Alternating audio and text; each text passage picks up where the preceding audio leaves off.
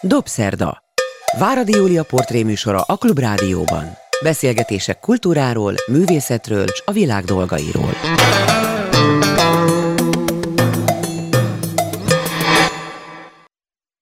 Jó estét kívánok, ez a Dobszerdani Váradi Júlia vagyok, és jó napot kívánok azoknak, akik vasárnap délben az ismétlésben hallgatják a műsorunkat. Itt van a Parti Nagy Lajos, sokatszor a Dobszerdában, és bízom benne, hogy még sokszor itt lesz velünk. Most egy olyan apropó miatt hívtam, több is van, de egy nagyon konkrét, ami a hétvégén zajlott. Megnyílt egy kiállítás Tapolca Diszelben, ez Balaton felvidék egyik nagyon kedves falucskája, nem is olyan kicsi, ahol az első magyar látványtár egy nagyon szép malomban épült galériájában, Vörösvári Ákosék minden évben egy új kiállítással állnak elő. A mostani kiállítás címe az, hogy Mi magyarok. És azt gondolom, sőt ebben egész biztos vagyok, hogy jobb kiállítás megnyitó szövegre nem kérhettek volna fel senkit, mint Parti Nagy Lajost. Hát én ezt tudtam előre is, de ez így is történt. Ott voltam, hallottam. Beszéljünk arról, hogy kik vagyunk mi, magyarok, ennek a kiállításnak a tükrében. Nagy szeretettel üdvözlöm Parti Nagy Lajost. Jó napot kívánok! Jobb kiállításhoz nem lehetett volna bevezető szöveget vagy megnyitó szöveget írni.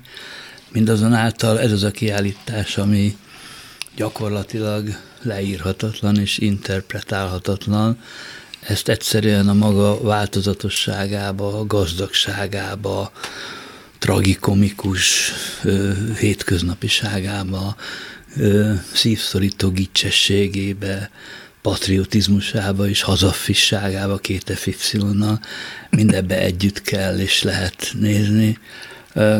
Vörösvári Ákos, akiről tudva lévő, ugye, hogy az első magyar látványtár főbirtokosa, kitalálója, működtetője, egy univerzális figura és egy pótolhatatlan jelensége ennek a magyar kultúrtörténetnek, és ő rendezett, összerakott, alkotott, ez lenne a helyes kifejezés, olyan kiállítást, ami mindazonból a tárgyakból áll, vagy olyasmi tárgyakból áll, melyek valahogy valamilyen módon megélik azt, amit a, a mi magyarok érzésről, vagy a magyarságról, vagy sok esetben a magyarkodásról, túlmagyarkodásról gondolunk. A magyarok viselt dolgairól szól a szónak mind a két értelmében, hogy mit tettek a magyarok, ugyanakkor nincs ilyen természetesen, hogy a magyarok, és mit viseltek a magyarok együtt a, a, a történelmük, és a metatörténelmük, és az elképzelt történelmük során, és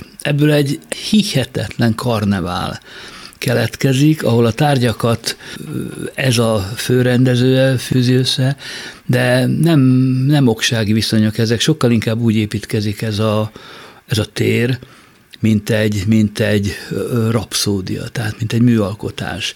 A, az asszociációkat olykor nem lehet megfejteni, olykor az ember sokat szóra fejti meg, de mint hogy a dolog olyan gazdag, és hogy ezt be is fejezem, aki oda megy, már pedig aki magyar oda tart, így mondjam, az szálljon rá egy fél napot, nem hiszem, hogy előbb el tud szabadulni. Szálljon rá egy fél napot, de készüljön föl rá, nem biztos, hogy egyetért tesz velem, kedves Lajos, hogy szomorúan fog kijönni ebből a kiállításból, mert ahogy te fogalmaztál, a fékevesztett látvány magyarkodás emlékművét tapasztalhatja meg, annak kritikáját, és tulajdonképpen felteteti sokatszor azt a kérdést az emberrel, hogy miért kell ez? Miért kell ez nekünk? Miért kell egy nemzetnek valami olyasmit hangsúlyoznia, ami magától értődik, ami nem okozhat senkiben plusz büszkeséget, csak legfeljebb annyiban, amennyiben ő hozzátett valamit az ország pozitívumaihoz, hogy valaki hogy tartozik egy nemzethez, hogy mennyiben érzi magát oda tartozónak, azt mindenki maga dönti el, sajnos Magyarországon mások döntik ezt el nagyon gyakran. Tehát, hogy miért van erre nekünk szükségünk, mi helyett van a magyarkodás, ez a túlzott, hangosra kiabált nemzeti érzés és szellem, vagy annak a kötelezvénye?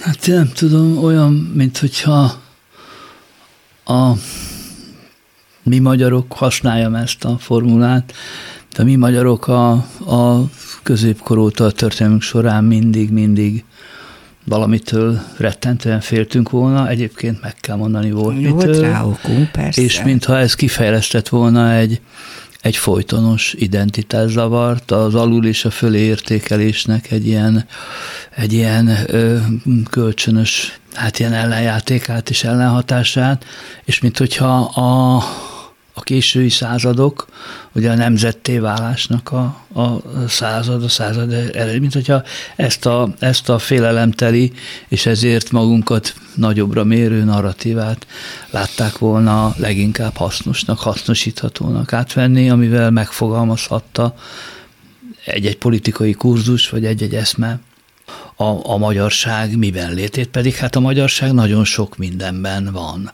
fűben, fában, kőben, de hát mindenek előtt teljesítményben. Az nem teljesítmény, hogy fehér vagyok és magyar. Aztán ez az hivatalos történelem a, a, a bemerevedett, kimasszírozhatatlan sértettséggel, ha tetszik Trianonéval, az elvesztett háborúkkal és a, és a számos hatalmas bűnökkel, ez még, még inkább, még inkább belehajlott a, a nagyon egyszerűen érthető és áthatható magyarkodásba, álmagyarkodásba, túlmagyarkodásba, azt, hogy állas nem is mondanám, folyton túlmagyarkodásba, és így van az, hogy a, rögös túrót is úgy lehet eladni Orbán Viktor Magyarországán, hogy magyar, mert látható, hogy ennek van ö, keletje, nem a közönségben, hanem mindazokban, akik a rögös túró jogosítványokat osztják. A magyar rögös túró. A magyar rögös túró jogosítványokat osztják, ez minden apró tárgyban, tehát egyszerűen le van öntve az egész egy piros, fehér, zöld szmötyivel, amiben már nem látszik a különbség mondjuk a valódi patriotizmus által használt nemzeti színekben, melyben, melyekben azért a valódi patriotizmus eleve visszafogott, mert hogy alapjában mivel kritikai természetű, és akkor van ez a gicsparádé. De ez a gicsparádé, vagy ezt a gicsparádét is emberek különféle becsületes, tisztességes emberek élik meg, a maguk akár fontos érzeményeiként, ahogy, a, ahogy az emberek túlnyomó többsége gicsben éli meg a maga érzelmeit, vagy eléggé gicses cuccokban éli meg a maga érzelmeit. Ezek ugyanolyan valódi érzelmek, csak a kifejeződési formáik, azok hát, hogy mondjam, túlzóak, és néha megmosolyogtatóak. A baj ott kezdődik, amikor ezeket a formákat, ezeket a, vagy ezt a narratívát, ha úgy tetszik, ezt elkezdi egy kurzus kvázi rákényszeríteni, vagy rányomni a, a magyarságra, és amit te mondasz, és akkor elkezdi eldönteni, hogy, hogy kinek a magyarság teljesítménye elegendő ehhez, kinek nem. Innen jön a piros-fehér-zöld szotyola, és innen jön minden, uh-huh. minden. Kincsem földje, a magyar föld, attól volt versenyképes, mert Igen. magyar földöt, földet taposott, Igen. és magyar búzát. Valahol azt is mondtad ebben a megnyitó beszédben, hogy a, hogy a néplélek nem nagyon működik gics nélkül, hogy a formai megjelenése mindennek, majd, hogy nem, és én ezt inkább kérdezem, mint mondom, arra enged következtetni, hogy nem alakult ki egyáltalán ennek a nemzethez való tartozásnak valamilyen szelíd, ízléses, normális formája, hogy ez mindig túllép valamiképpen egy határt, hogy ez vajon miért van? Hát hogy ne alakult volna ki? Hát hiszen a magyar kultúrában nagyon tágan érte, a vizuális kultúrában, az irodalomban, a zenében, a művészetekben ennek egy hatalmas kultúrája alakult ki, hogy ezeket a, ezeket a műalkotásokat aztán utóbb hogy használta le és szét egy politikai, egy-két politikai kurzus, vagy Mi egyáltalán. már csak arra emlékszünk. Hát, hát, nem, hát, hát igen, igen, igen. Tehát önmagában, önmagában ennek persze, hogy kialakult a kultúrája, de hát én azt gondolom, hogy minden, minden ö, értelmes, értékelhető odaadás az egyben kritikai is. Tehát reflektálatlanul ez nem nagyon van. Viszont a, a reflektálás és a reflektáltság az látjuk, hogy mennyire nem esik jól a, a, a diktatórikus kurzusoknak és a diktatúrának, és akkor így a legegyszerűbb minden reflexiót leszedni erről a dologról. Egyértelmű, megint mondom, szmötyivel leönteni a, az egészet, de, de és ez el tudja fedni azt, hogy de igenis itt van egy, van egy, egy, egy, egy nagyon-nagyon erős európai színvonalú magyar kultúra, amelyik, amelyik foglalkozik a magyarsággal, foglalkozik, ha tetszik, a hazafisággal, ahogy az emberséggel, az európaisággal is foglalkozik, de hát engedtessék meg neki, hogy ne állítsa feltétlen a legelső helyre azt, hogy az ember magyar, vagy ne tulajdonítson ennek olyan minőségértéket önmagában, amilyen hát nincs neki. Pláne más nemzetekkel szemben. Na most itt ez mindig ott kezdődik, hogy akkor másokkal szemben kezdjük azt mondani. A tóttal, az olával, a cigányjal, a zsidóval kezdjük azt mondani, szemben kezdjük azt mondani, hogy, hogy magyar. És az oda vezet, ahova vezet, két világháborúba, és most ebbe a borzalomba, ahol, aminek nem tudjuk, hol lesz a vége, és ahol a, a, a diktátor megint a végzetesen rossz végén áll, vagy rossz oldalon áll, és egyre inkább odasodródik. És akkor az ember, amikor azt mondják, hogy Magyarország, akkor elkezdi szégyelni magát. Igen, és, és, és barátaim mesélik, hogy oda szegődik hozzájuk egy nagyon készséges idegenvezető valahol Olaszországba, és amikor mindenfélét mesél, mutat és csacsog, és amikor kiderül, hogy, hogy Budapestről jöttek, akkor azt mondja, hogy aha, hát akkor szevasztok.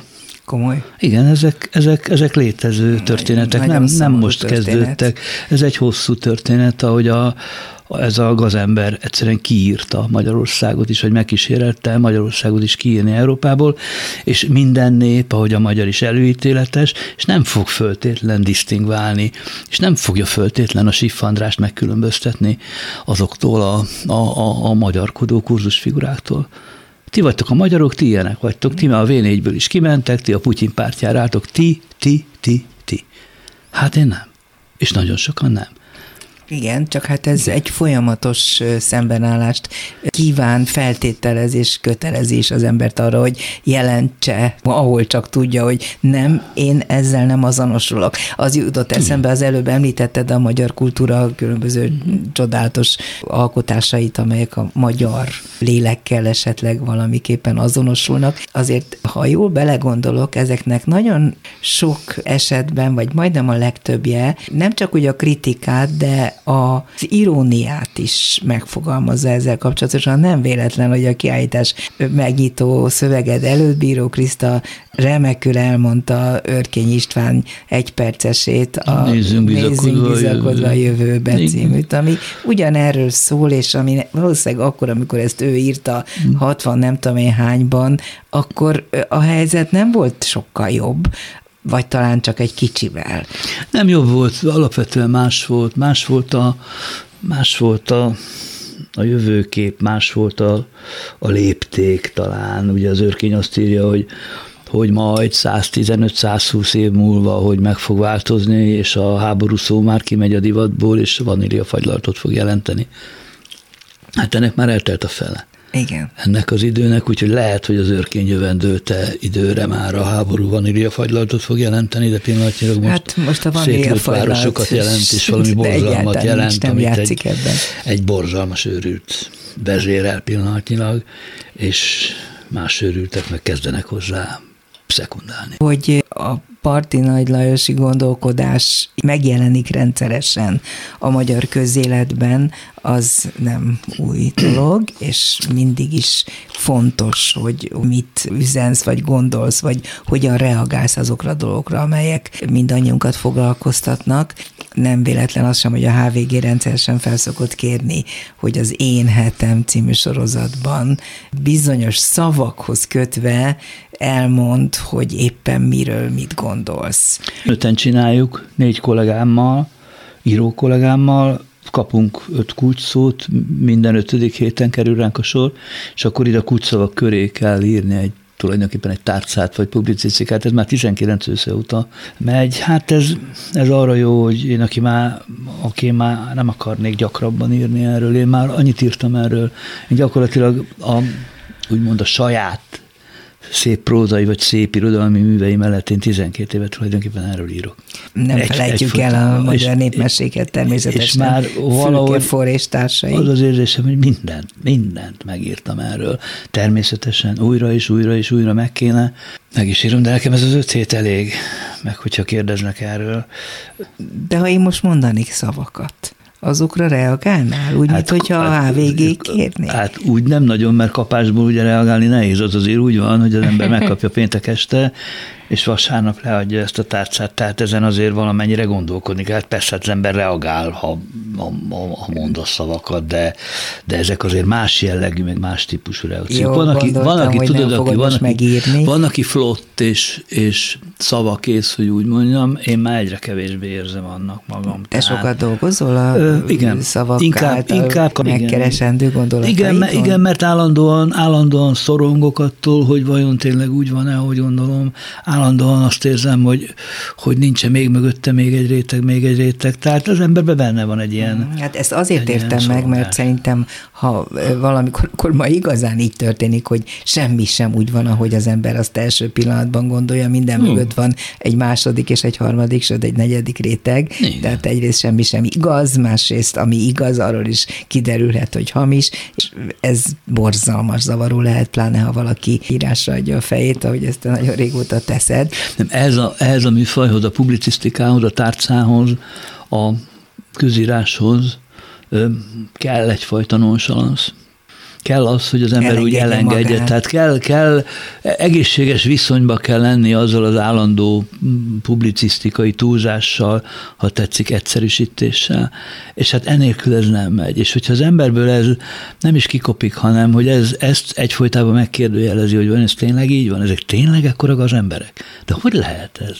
Valóban. Ezt még mindig felteszed nem, ezt a kérdést? Fel, de a válaszomra az, hogy igen. De, de a kérdéseket attól, attól még felteszem. Az ember olykor akkor még most is, most is el tud képedni. Én ezen a, a, a szerver feltöréses történeten, ezen még most a is el tudok, igen, még most is el tudok képedni, és még most is el tudok képedni, hogy erre azt mondja a külügyminiszter, hogy kampányhazugságokkal nem foglalkozunk. Tehát mindent, mindent el tudok képzelni, de közben fölteszem a kérdéseket, hogy magamnak, hogy olyan, nem, nem, nem. De mit gondolsz erről egyébként, ha már most szóba hoztad, mert ilyesmit akartam volna kérni, hogy segíts egy kicsit eligazodni a magad írói fejével. Ti, ti segítettek nekem eligazodni. A klubrádió, meg egy csomó hely, hát hiszen én is ebből, ebből tudom, amit nem, egyszerűen, egyszerűen ezt azt hiszem, hogy átlagosan értesült állampolgár ezt ugyanúgy nem látja át a Pegazust, amit mostanában Pegazusnak kezdenek el mondani, nem tudom miért, mm. Pegazusnak szebb. Hogy, hogy ott is nagyon-nagyon nehéz, nehéz eligazodni, azon túl, ami, ami egy mondat, hogy igen, hogy egy, egy diktatúra nagyon szívesen figyelteti meg a saját állampolgárait, mindenkit, nagyon szívesen turkál mindenkinek a mindenében, mert rettentő fontos a számára, hogy mindig mindenkiről mindent tudja, mert fél. Egyfolytában De retteg. az a Pegazus. Most az itt a Pegazus. arról beszélünk, hát, hogy a, hát, az orosz Hát igen, hát miért az orosz titkosszolgálat, az orosz kémek, az orosz kémek, vagy az orosz titkosszolgálat a maga módján egyrészt ez a dolga, másrészt meg ugyanúgy fél ugyanúgy szeretné tudni, hogy mi történik mindenhol, mindenkinek a mindenében, mindenkinek a háta mögött. Tehát így működik a diktatúra. De látod, meg is dicsérik azt, aki ezt megengedi, kapott egy csodálatos kitüntetést, nem olyan régen Szijjártó Péter. Hát, nem lehet, hogy összefüggés van egy között igen, a két dolog Igen, között. száradjon rá, hát, hát kapjon, hát, na, hát ez egész egy. Ebbe az a borzalmas, hogy itt erről lehet csevegni, meg lehet innen-onnan hozzászakérteni, de azért, hogy még ennek ennek a nem csodálható sunyiság mögött is meglepő ez, hogy milyen szépen lassan így átáll a, a, a, a Putyin oldalára a magyar miniszterelnök. Pusztán azzal, amit nem mond ki, csak kezdetben ez még nem volt ennyire magától értetődő a háború legelején. Ott úgy tűnt legalábbis nekem, hogyha vonakodva is, de bizonyos dolgokat kimond. Aztán utána ezekkel a levegtetése, meg ezzel a borzalommal, a fegyverekkel, azóta csöndben van, és ez, hogy fegyvert Magyarországon át nem, hát ez, ez valami, valami gyomorforgató ez egész. Viszont a, viszont a Márki Zaj Péter mondja, ő ő fegyvert küld Ukrajnába, és részt vesz a háborúban, és katonákat küld. Hát ez, ez a, ezt, a, ezt az ócska kampányhazugságot, ezt ezt ők villámgyorsan kitalálták, és hát ehhez, ehhez vadul ragaszkodnak. Egy ilyen típusú hazugságot az ellenzék nem talált ki. Az ellenzék megy a tények után, vagy próbál menni a tények után, és hát a tények most négy nappal a választás előtt azt mutatják, hogy valóban finoman szólva befeküdtek az oroszoknak mindenestől, nem tudjuk, hogy mitől is miért, de hogy ennek nincs vége, az egészen bizonyos, és azt is látni, hogy mennyire egyedül marad Magyarország mindenféle szempontból. Ugye a V4-ek kiátráltak mögüle, és akkor most a, a szerb miniszterelnökkel kard-karba utazgatnak Újvidék és Belgrád között, és kacsingatnak a nem tudom az Orbán Kárpátaljára. És akkor mi lesz ebből? Az a fogalom, hogy migráns, az neked ma mit hív elő? Hát tulajdonképpen ugye ezt lehet kezelni, mint egy, mint egy egyszerű szakszó, mert tulajdonképpen az, tehát a, a saját hazájukat vagy a lakóhelyüket így úgy elhagyó embere, embereket jelöli, de hát a, a NER szótára vagy a NER jelentés tartománya ezt a, a migráns szót, ezt 15-ben elég erős jelentés módosuláson vitte át, amikor, amikor a migráns alatt a terroristát, az erőszakolót, a más kultúrájút, finoman szólva, másként egész egyszerűen a négert. A négert, az arabot, a más színűt, az alacsonyabb rendűt értette alatta. És ezt a, ezt a jelentés módosult migráns kifejezést, ezt meg is tartotta most is a déli határon jelentkezőkre, és a, az ukrajnai menekültekre egyáltalán nem használja. Egyébként egyáltalán persze, tehát jó, hogy még jó, hogy nem használja, de ez azért le is leplezte azt, hogy ők miként gondolkodnak arról is, arról szólról. Tehát, tehát fehér emberek, keresztény fehér emberek jöhetnek más nem jöhet. Nem szeretem ezt a szót se így, se úgy, se amúgy legyalulódott, mm. és, és a, a, azok közé, a eminens szavak közé tartozik, amiket nagyon legyalult tanár. Mik azok a dolgok, amik a te életedben jelenleg a legfájdalmasabbak, és most nem feltétlenül politikai állásfoglalásra késztetnélek, Hát erre nehéz, nehéz válaszolni. Mi a legtragikusabb?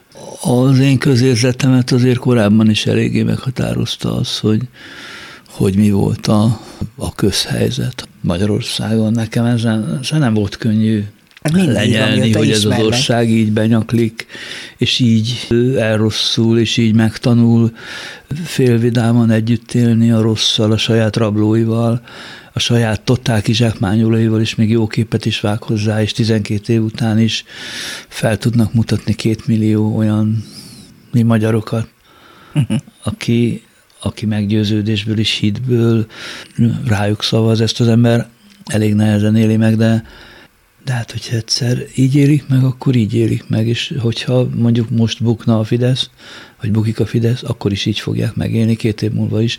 Tehát ezzel az egésszel, ezzel a most nagyon finoman nevezzem populizmusnak vagy konzervativizmusnak, ezzel egy ilyen országnak Európa peremén egy ilyen elszegényedett országnak együtt kell élni. Hülyeséggel együtt kell élni, ahol Meddig? A, addig, amed, például addig, ameddig a, ameddig a médiának nem a 80 a lesz egy, egy két kezünkön megszámlálható érdekcsoportnak a kezébe, például addig, amíg a magyar közoktatás kifejezetten kontraszelektáltan nem gondolkodó embereket akar nevelni, megfizetetlen tanárokkal, pokoli körülmények között, például addig, amíg valaki a, ha a kórházba megy, akkor a WC papír mellé beviszi az urnáját is. Például addig, amíg magától értetődő, hogy, hogy a gyerekek, hogyha ha még képesek erre, akkor 18 évesen itt hagyják ezt az országot. Például addig, ameddig az ország egyik ideológusa azt mondta, hogy ez a lopás teljesen rendben van, mert ez igazából a nemzeti burzsáziát erősíti meg. A ez addig, addig, addig, addig fog tartani, azért kéne, azért lenne mindennél fontosabb most, hogy, hogy megváltozzon ez az adminisztráció, nem, nem mondok rendszert, megváltozzon ez az adminisztráció, megváltozzon ez a kormányzat, mert előbb-utóbb el kell kezdeni ezt, ezt föltúrni, megváltoztatni, megcsinálni máshogy. És bizony, akár innen nézzük, akár onnan nézzük, kivéve azt a pár tucat, vagy tíz tucat, vagy húsz tucat cégéres gazembert, akikkel azt hiszem, hogy nem lehet együttműködni, a többi két millióval igenis együttműködve. De van-e arra esély, ebben mennyire vagy optimista, hogy egy adott helyzetben, amire úgy vágynánk, hogy tényleg ez az adminisztráció eltűnjön, hogy azt a nagyon-nagyon sok magyar állampolgárt, akit a 80 ban néhány kézben lévő média ennyire erősen irányított, befolyásolt, informált, félrevezetett, és így tovább, hogy őket valamilyen módon újra gombolni, és megértetni velük, hogy az ő számukra is borzasztó nagy baj, ami itt kialakult ebben az országban. Én azt hiszem, ez nem menne, nem menne olyan nagyon nehezen, hogyha mindaz, amit ez a maroknyi ellenzéknyi médium közölt, mutatott, beszélt, ebben az elmúlt, nem tudom, 12 évben, vagy akár csak az utolsó kettőben, hogyha mindez elhangozhatott volna a tömegmédiumokban, azokban a úgymond közszolgálati, tehát a szócsön keresztül a nagy tömeg ment volna, akkor most nem kéne attól félni, hogy kinyeri meg a, a választást, és az lenne a kérdés, hogy az ellenzéknek kétharmada lesz, vagy háromnegyede. De amikor ezeket az információkat rendre, és a leg, legképtelenebbről, a legnagyobb pofátlansággal szabályosan elhazudják és elzárják hát a, igen, a tömegek elől, addig ők a legjobb meggyőződésükkel tegyük föl, azt gondolják, hogy Orbán Viktor az Isten is, és az Isten kalapja is, és minden a magyar globuszon, hiszen ők ezt olvasták. Ugyanaz a képlet, mint a, a Putyin Oroszországában igazából. Ez úgy gondolom, hogy, hogy egy-két év alatt ez megváltoztatható. Igen. 56-ban, két-három, 56 előtt, nagyon rövid idő alatt ez megváltozott, addig, hogy hazudtunk éjjel, hazudtunk nappal. Érdekes, hogy 56 példát mondtad, mert én is erre akartam volna hmm. hivatkozni, csak egy kicsit szomorúbb megközelítésből, hogy 1957 május 1-én ott vonult a hősök terén Magyarország, éltetve az új rend, az akkori új Kádár rendszert. Hát ezen a metaforikus 57 május 1 már régen túl vagyunk. Mondjuk ebben a 12 évben jó néhány, 57 május 1 volt, ezen már túl vagyunk. Ha most ezt az analógiát, nem jó analógia, de végigviszem, akkor, akkor ez már a a kádárizmusnak is a leszálló ága. Uh-huh. Még mindig van egy, egy, egy rétege a hívőknek. Én, én, má, én máshonnan gondolom, egy kicsit onnan gondolom a legtraikusabban, hogy azt hiszem, hogy van egy csomó ember, aki nem foglalkozik politikával, nem nagyon foglalkozik közélettel, de mégis valahogy megperzselte, megérintette ez az új hatalom, vagy mert egy pályázatra így kapott, vagy úgy kapott, vagy mert fél, és nagyon-nagyon nehéz mindazt, amiben hittél, vagy legalábbis azt gondoltad róla, hogy így van, egyszer csak magadba átrakni egy éjszaka. Fölébredsz, és azt mondod, hogy nem fekete, hanem fehér. Ez minden embernek okos konfliktus, még annak is, aki nem egy, aki nincs, neki nincs határozott politikai meggyőződése. Itt nagyon sok ember van, aki belül már érzi, hogy itt valami nagy gáz van, de ennek, ennek, ennek szavakat kéne adni, ezt meg kéne tudni nekik maguknak fogalmazni, és el kéne hinni, hogy utána nem dől össze a világ és nem lesznek kitagadva a világból, vagy nem lesznek kitagadva az országból. Tehát ez az ország akkor is egy ország marad. Azt akartam mondani, hogy a, a hülyékkel is együtt kell élni, de hát ezek az emberek nem hülyék. Ezeket az embereket meghűítették, sikerült őket meghűíteni, mert azért mindenkinek a saját döntése bizonyos fokig, hogy mit hallgat, tehát nem a felelősséget akarom elvenni, de ez kinek-kinek egy Hát sok nem volt, úgyhogy hát azért nem. aztán felmenthetőek nem. azok, akiknek ha csak ez jutott, akkor Igen. ezt hallgatták. Igen, de most ez mindegy is, hogy felmenteni, mm. vagy nem. Ennek véget kéne valahogy valamilyen módon vetni. Nincs olyan jó kormányzat, amit 12 év után újra kell választani. Nincs. Egy jó demokratikus kormányzat, az nem is lehet ilyen sokáig kormányon. Azt is 12 év után le kell választani, mert elköszörülődik, és már nem tud, nem tud jól működni. Ezek pedig gazemberek bűnözők, mafiózók, ezeket le kell, le kellett volna váltani. És ha most se sikerül, akkor is azt lehet csak mondani, hogy hát itt a nép. De, de azért ehhez tegyük hozzá, hogy az alapvető csalásról és az alapvető hazugságról már beszéltünk. Ennyire lejtős pályán eleve olyan, olyanok a körülmények, hogy ezzel a, a média helyzettel, hogy itt nem, nincs, nincs egyenlő választás. Enyhén szóval nincs egyenlő választás. És az, hogy a kormány pénzből, közpénzből folyik ez a fajta propaganda, és akkor még nem is beszéltünk a hazugságokról, nem is beszéltünk a levélszavazásokról, a, a, a határon kívül levélszavazásokról. Hát ez egyszerűen cégéres gazemberség, disznóság. Igen. Innentől fogva akármi lesz az eredmény, az eredmény ez csak különféle csalások és vétéseknek a, a végeredménye lesz. Parti Nagy Lajossal beszélgetek. Nem vagyunk túl jó kedvűek ebben a pillanatban, de senki nem kéri ezt számon rajtunk. Mi magyarok vagyunk, és akkor most folytassuk nem politikával. Egy csodálatos dupla kötetes könyv jelent meg nem olyan régen. Nagy élvezet kézbe venni, olvasni és főzni belőle. Kner Piroska szakácskönyvéről van szó, de nem csak ez a cím, hanem az is, hogy Árnyékporocska. Mi is ez pontosan? Mert hogy Parti Lajos jegyzi Kner Piroska szakácskönyvét. Ez négy-öt hónappal a legutóbbi karácsony előtt jelent meg. A tavalyi évemet nagyon jóvá tette, tehát a Covid második évét, az nagyon nagyon, nagyon jóvá tette számomra, mert dolgoztam valami belátható dolgon, amit nagyon megkedveltem. Közben az volt a felkérés, hogy Knár Piroskának, aki a Knár család egyik tagja volt, eléggé a szélen, hiszen szegény volt, nem volt nagy és kiváló, csak a szívünkhöz közel álló, hogy Kosztolányi mondja.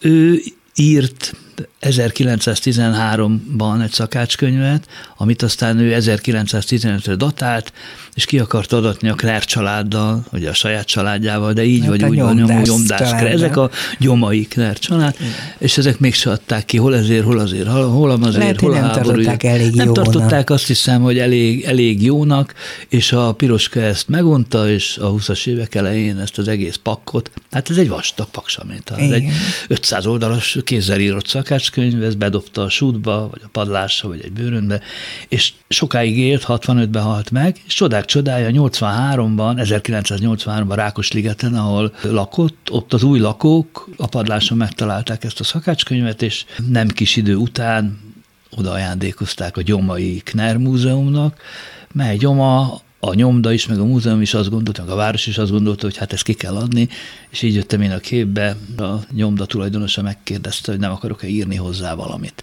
Mondtam, hogy hát mit írjak én hozzá, hát én nem értek a szakács, hogy nem, nem, nem, a valami prózát, bármit írjak el a dologról, és akkor elkezdett az érdekelni, hogy valaki, akiről gyakorlatilag nem tudunk semmit, szinte Knár semmit, nem tudunk Knár Piroskáról, hogy őről ahogy lehet írni. És ebből lett egy kis regény, Árnyékporocska címmel. Újra teremtések Knár Piroskának Tulajdonképpen újra teremtése a, az így úgy mégis létező adat, adatokból, féltényekből. Sok és mindent lehetett azért úgy látszik találni, vagy csak azt érzem a olvasás közben, hogy ezek igazi dokumentumok is, amelyekre épül Knár Piroska Piroska Parti Nagy Lajos által megírt regénye, élete? Vannak, vannak dokumentumok, vannak levelek, ahol a, ahol a Piroska így úgy beszámol az életéről, nem összefüggően természetesen, és ahol nem, hát ott pedig jött a, a fikció, és akkor a harmadik eset, hogy jöttek a féltények, hogy valami félig úgy volt, de nem teljesen úgy volt, hogy X-et vagy Y-t akár ismerhette volna, de nem ismerte, akár valami történhetett volna így, de nem így történt, és mindez egy egyszerű történet, vesző száz oldalon, tehát egy kicsi könyvet akartam írni mindenképpen, mert nem, ebben a fekvésben nem volt több, és nagyon, nagyon élveztem, és hát volt egy nagyszerű segítőm, Erdész Ádám, levéltáros történész, aki a Knerreknek az egyik legavatottabb kutatója, és ő rengeteget segített, és közben persze kiderült, hogy, hogy így úgy van adat ami hát, mert beépített. a családról azért nagyon sok A családról igen, fenn. a családról igen, csak én pontosan, hogy az, kell, az volt nagyon nehéz, hogy a Kner családot valamennyire be kell venni ebbe a könyvbe, de ha teljesen vannak. beveszem, akkor megeszi piroskástról minden este. Benne vannak, de, de az viszont egy nagy történet. Na az egy igazi, igazi magyar nagyregény. És ez meg lesz majd a Hát én nagyon remélem, hogy Erdész Ádám a, a megírja ezt a, a nagy monográfiát a Knerekről. Most készül a Kner Albertről egy magyar-angol kötet. A Kner Albert kiment 40-be Amerikába, és nagy jelentőségű ilyen csomagolás guru lett. Kitalált mindenféle csomagolás technikákat, és egy nyomdász volt könyvűvész, és róla, róla lesz egy kötet. Tehát remélem is most Kner év is van. 2022-ben, vagyis idén 150 éves a, Aha a cég, az Izidor alapította a nyomda, úgyhogy én nagyon boldog vagyok, hogy valamennyi vele be az egészbe így beszállottam. Én rettentően élveztem ezt a könyvírást. Egy nagyon fájdalmas, megrázó történet tulajdonképpen Kner Piroskáé, akit úgy beszéltetsz ebben a könyvben, mint aki a halála után vissza meséli a történetét, a meggyilkolásunk után fogalmaz. Igen, hát ő, ugye a Knerek egy, egy magyar zsidó család, aki a saját zsidóságáról tulajdonképpen a Nürnbergi törvények kapcsán és után értesül, és akkor kell ezt neki megélni, a fél családot el is pusztítják, Kner Imrét, a feleségét, az anyját, és sokakat még a családból, vagy munkaszolgálatban, vagy Auschwitzban, vagy itt, vagy ott. Úgyhogy ő, maga a Piroska egyébként ki tudja miért 1920-ban kikeresztelkedik. De a család többi része nem. Ilyen értelemben, ha szabad ezt mondani, ez egy, ez egy tipikus magyar történet, tehát egy tipikus magyar polgári történet, aminek hát a család fölívelő szakaszának ugye vége is lett 1944-ben, a nyomda megmaradt, hál' Istennek. A nyelvezete nagyon érdekes ennek a könyvnek, azt honnan szedted össze? Nagyon hitelesnek és autentikusnak érzi az ember. Tényleg úgy tűnik, hogy visszajön a század első néhány évtizede, vagy egy-két évtizede ebben a nyelvben. Ehhez mit kell csinálni az írónak, hogy ennyire bele tudja magát vonni egy akkori nyelvhelyzetbe? Nyeglén azt mondanám, hogy nagyon jó kell ismerni azt a nyelvet, de hát nem ismerem olyan jól azt a nyelvet, mint, mint lehetne. Kiket kellett ehhez elővenni és újraolvasni? Hát nem kellett újraolvasni Benne senkit. Van Tehát ezeket, hogyha mondjam úgy, hogy, hogy nem olyan nehezen előívható a fejemből, ez a, vagy a kezemből inkább azt mondanám, ez a kicsit, kicsit redundáns, kicsit emiatt így, így billegőcske, de azért saját magát hattyúnak gondoló mondatfűzés, vagy, vagy, vagy, vagy mondattömeg, és a piroska nem beszél egy különös nyelvet, beszéli ezt, a, ezt az átlagos polgárasszony nyelvét, ami, ami kicsi. kicsit szecessziós nyelv, kicsit utánoz mintákat, asszonyírókat, nőírókat, de nem, nem, nem különösen, nem egy, nem egy különösen pregnáns és egy erős nyelv, tehát nem mondod meg a stílusáról, hogy ez a Knerpiroskáé, vagy azt sem mondod meg, hogy ez egy Pest környéki polgárasszonynak a nyelve. Érzed belőle ezt a kis szecessziót, kicsit megdöccen a mondat, de pontosan ez a bája. Én úgy érzem, hogy ezt nem olyan nehéz csinálni. Az ember, amikor meghallja a Knerpiroska hangját, akkor akkor már ez megy. Egyébként az érdekes, hogy én a Molnár piroska hangján hallottam, és tényleg? nem a piroska miatt, tehát nem a két Aha, piroska miatt. De tényleg, ha ő olvasná, csodálatosan e, csengene, Reméljük, hogy ez meg is lesz. Igen, van erre? De akkor most kihúztam belőled egy titkot, ez remek lenne. Rövid könyv, föl lehet olvasni az egészet egy Igen. este alatt. Ez fog történni. De vannak versek is, és vannak új írások is.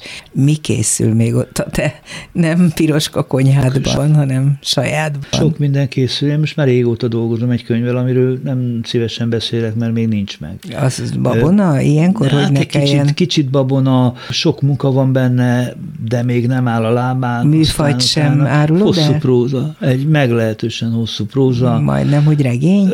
Terjedelmére nézve föltétlenül még annál is hosszabb. Hmm. De hogy regénye a szónak a klasszikus értelmében nem. Nem, én is így nevezem, hogy egy hosszú próza, meg hát aztán gyűltek össze az elmúlt idő alatt, amióta a létbüfé, most már hány éve? Öt, hat? Körülbelül öt éve megjelent, azóta azért gyűltek össze versek, nem túl sok. Van egy csomó olyan kiadatlan kis próza, vagy egy kis eszé, amiből lehetne könyvet csinálni. Tehát dolgom az, mint a, mint a tenger, csak bírjam. Fordítás? Energia. A fordítás most nincs, és nem is bánom, hogy nincsen. Nem, nem, lehet, nem lehet mindent csinálni, hiába szeretne az ember. Ezek a dráma átírások inkább, igen, amiket igen. én nagyon szerettem. Most sem mondanám, hogy, hogy, hogy nem csinálnék olyasmit, ami kedvemre való, de most, most már kényelmesebb nekem, hogyha, hogyha nem nagyon billenek ki a saját főmunkámból. Tehát, úgy, úgy hosszan tudom azt csinálni, ami a dolgom. Jobban érzem úgy magam. Picit megint áttérnék a közéletünkre, de ez közvetlenül az irodalmat és a kultúrát illető terület lenne, hogy hogy látott azt, ami teljesen lerombolódott a kulturális szintéren intézményrendszert tekintve, és most hadd ne soroljam a Petőfi Irodalmi Múzeumtól a Magyar Művészeti Akadémiáig mindazt, ami történt és történik folyamatosan, és ami hasonlóképpen a nagy politikához darálja be egyre napról napra a társadalom kultúrára éhes közönségét is, és alkotóit is. De mit lehet ezzel kezdeni, meg hogy nézel erre? Amennyiben lesz egy olyan adminisztráció, aminek az a célja, hogy a kultúrát egy autonóm szabad területként kezelje, illetve kezeltesse azokkal, akik értenek hozzá, akkor az ehhez rendelhető pénz megvan, illetve eddig legalábbis megvolt, csak különféle pénzszórás formájában. Ezt radikálisan meg kell szüntetni, hogy a lojalitás van díjazva méghozzá pofátlanul túldíjazva, meg kell szüntetni némely párhuzamos intézményrendszert, valószínű, most ezt csak kapásban mondom, helyre kell állítani egy olyan intézményt, amit hajdan, nagyon hajdan úgy hívtak, hogy Nemzeti Kulturális Alap. Ennek nagy hatalmat és nagyon nagy felelősséget kell adni, és ezeket a pénzeket, amik vannak, ezeket tisztességesen, szakértő módon kell elosztani a kultúrába. Nem a szerint, hogy jobboldali kultúra vagy baloldali kultúra, hanem hogy mennyire minőségű. Van pénz. Ez pontosan a Fideszére bizonyította be, hogy mennyire van pénz, mennyire lehet szórni. Most nem, most nem kezdem a sportot, nem kezdem a stadionokat. Ez emberileg, úgy emberileg, mint szakmailag ez megoldható egy ekkora országban. Egyszerűen szabadságot kell adni, és, és akkor ez egy idő után menni fog. Ugyanúgy, ahogy a, az oktatásügynek a rendbetételese egy ördöglakat, csak éppen ahhoz tíz év kell. De meg kell csinálni. De meg lehet-e csinálni, és nem történik-e majd megint ugyanaz, ami már nem egyszer megtörtént, ez a most majd mi jövünk álláspont, ami hát elhíresült ugye 2010-11-ben, és aminek az előzménye az nem volt ugyan, de sajnos ez a mostani kurzus arra hivatkozik, mintha ez megtörtént volna az előző rendszerben. Most rendszeren az előző politikai vezetéseket értem. Most mit mondjak, hát azért léteznek törvényi, meg alkotmányos garanciák arra, hogy ez a most majd mi jövünk ne érvényesüljön. Ezeket a garanciákat a NER, vagy hát a, a fülkeforradalom, vagy minek mondjam, az Orbán rendszere pillanatok alatt le akarta építeni. Ezeket most újra fel kell építeni. És hogy ezek a garanciák meg lesznek, a jogállam visszaépül, akkor nem lesz mód arra, vagy nagyon kevés mód lesz arra, hogy valakik ilyen módon közpénzekkel visszaéljenek. Ez, egyált, ez, ez most mondjuk a szükembet kultúrában egyáltalán nem jelenti azt, hogy már meglévő személyes juttatásokat bárki is visszavehessen és visszavegyen. Ez egyáltalán nem ezt jelenti, hanem azt jelenti, hogy, hogy, hogy különféle intézményeknek a további pénzhozását, az ingatlanok valakihez hozzávágását, valakiket, ezt meg lehet szüntetni. És igen, vannak olyan törvények, amik szerint nem lehet az, hogy most mi jövünk. Mi magyarok jöjjünk. mi magyarok jövünk, úgyis, már eddig is mi jöttünk, viszont engem jobban aggaszt talán még ennél is, mert persze, hogy a pénz az egy alapvető alapvető kérdés a kultúra jelenlegi meg mindenkori helyzetét tekintve. De én egy kicsit jobban aggódom magukért, az alkotókért, meg az alkotói helyekért, amik nem feltétlenül csak pénzkérdésen buknak el, vagy csúsznak el. Tehát azt is gondolom, hogy itt oly módon ment tönkre ebben az országban az elmúlt évtizedben a szellemiség állapota, amit nem tudom, hogy hogy, hogy lehet megváltoztatni. Szóval egy rendszerváltás kell ebben, vagy egy gyökeres emberváltás, vagy mi, minek kell történnie ahhoz, hogy, hogy az emberek megint erőre kapjanak, hogy a kultúra valami módon az, a jó felé tudjon elindulni, és nem folyamatosan úgy érezze, hogy, hogy be van döngölve a földbe. Hát például vissza kell adni a kultúra mindennapi szereplőinek és terjesztőinek a méltóságát, mindenek előtt azzal, hogy tisztességesen megfizetik őket, pedagógusok, közművelők, kulturális tisztviselők, és itt tovább. Szóval nagyon-nagyon sok megkeseredett embert hagyott maga mögött ez a kulturális háború, amit zajlik. Én azt gondolom, hogy hagyott maga után egy csomó megkeseredett embert, meg egy csomó összegyűrt önérzetet, meg csoportok önérzetét, de azért hát ez a fajta tartás nagyobb córeszek után is kilógta már magát. Hmm. Tehát én, én ettől érdekes módon, hogy, hogy nem, nem, nem félek. Az látszik, hogy, hogy sokan, akik, akiknek a művészete vagy a professzió, amit csinálnak, tehát sok pénzbe kerül a film, a, a zene és itt tovább, hogy ők nagyon-nagyon rossz helyzetben voltak az alatt az idő alatt, hogy nem kaptak pénzt dolgozni.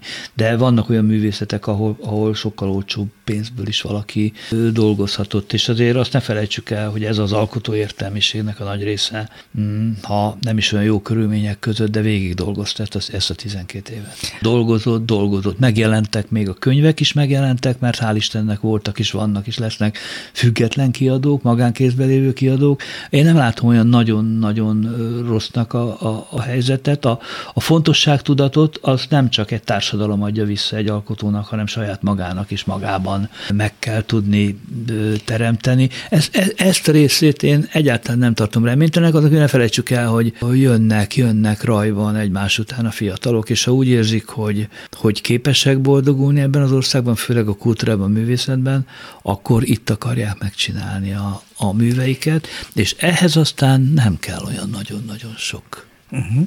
Nagyon jó, hogy ezt mondod, mert biztam is benne, hogy lesz pozitív vonulata a mi beszélgetésünknek. Ráadásul, és ebben biztos, hogy jobban látsz, mint én, sok olyan példát látunk, ami arra utal, hogy tényleg a hihetetlen nagy nyomás ellenére, vagy éppen annak következtében alakulnak ki újabb és újabb olyan szigetek, ahol feléled valami, ahol új születik. Most szembe megyek saját magammal az előző kérdésemmel, mert azért nem mindenkire vonatkozik. Most csak ha a Free SFR-re gondolok, az egy nagyon jó példa erre. Ennyit az önérzetről, hogy ugye a, a Free SFE az egy szakmának visszaadta az önérzetét. Uh-huh. És tulajdonképpen a jövőképét akkor is, hogyha a Free SFE-nek a a konkrét jövőképe nagyon nehéz.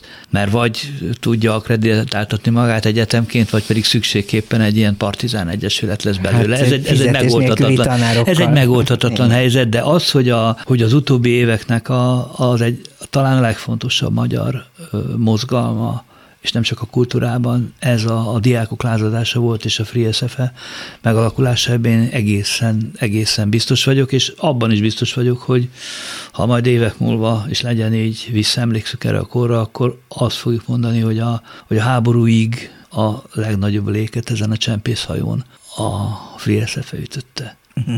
Ezt gondolom. Ez nagyon fontos, messzire is vezet, és azt is mutatja, hogyha van elég erő, önérzet és bátorság az emberekben, ehhez persze valószínűleg fiatalnak is kell lenni többek között, bár a tanárok is mellettük harcoltak, akkor tényleg előre lehet menni, még ott is, ahol minden le van zárva. Persze. És eddig ez az egész helyzet félelmetes volt, adott esetben lehetett félni, de bőven lehetett úgy dönteni, hogy nem kell félni, és ezen túl, vagy ezután még inkább lehet úgy dönteni, hogy nem kell félni, sőt nem szabad. Eddig tartott a mai dobszer, de nagyon szépen köszönöm Parti Nagy Lajosnak, hogy Én bejött, köszönöm. és hogy mindezt elmondta. A mai műsorban Rózsahegyi Gábor és Csorba László segített, valamint Pálinkás János. A műsorunkat vasárnap délben ismét meghallgathatják. Egyébként pedig hát mindenféle fórumon lehet klubrádiót hallgatni, és a továbbiakban is nagyon-nagyon szépen köszönjük, ha támogatnak bennünket, mert ha nem, akkor lehet, hogy a dobszerda se hallgatható a későbbiekben. A szerkesztő műsorvezető Váradi Júlia volt, viszont hallásra. Dobszerda. A világ dolgairól beszélgetett vendégével Váradi Júlia.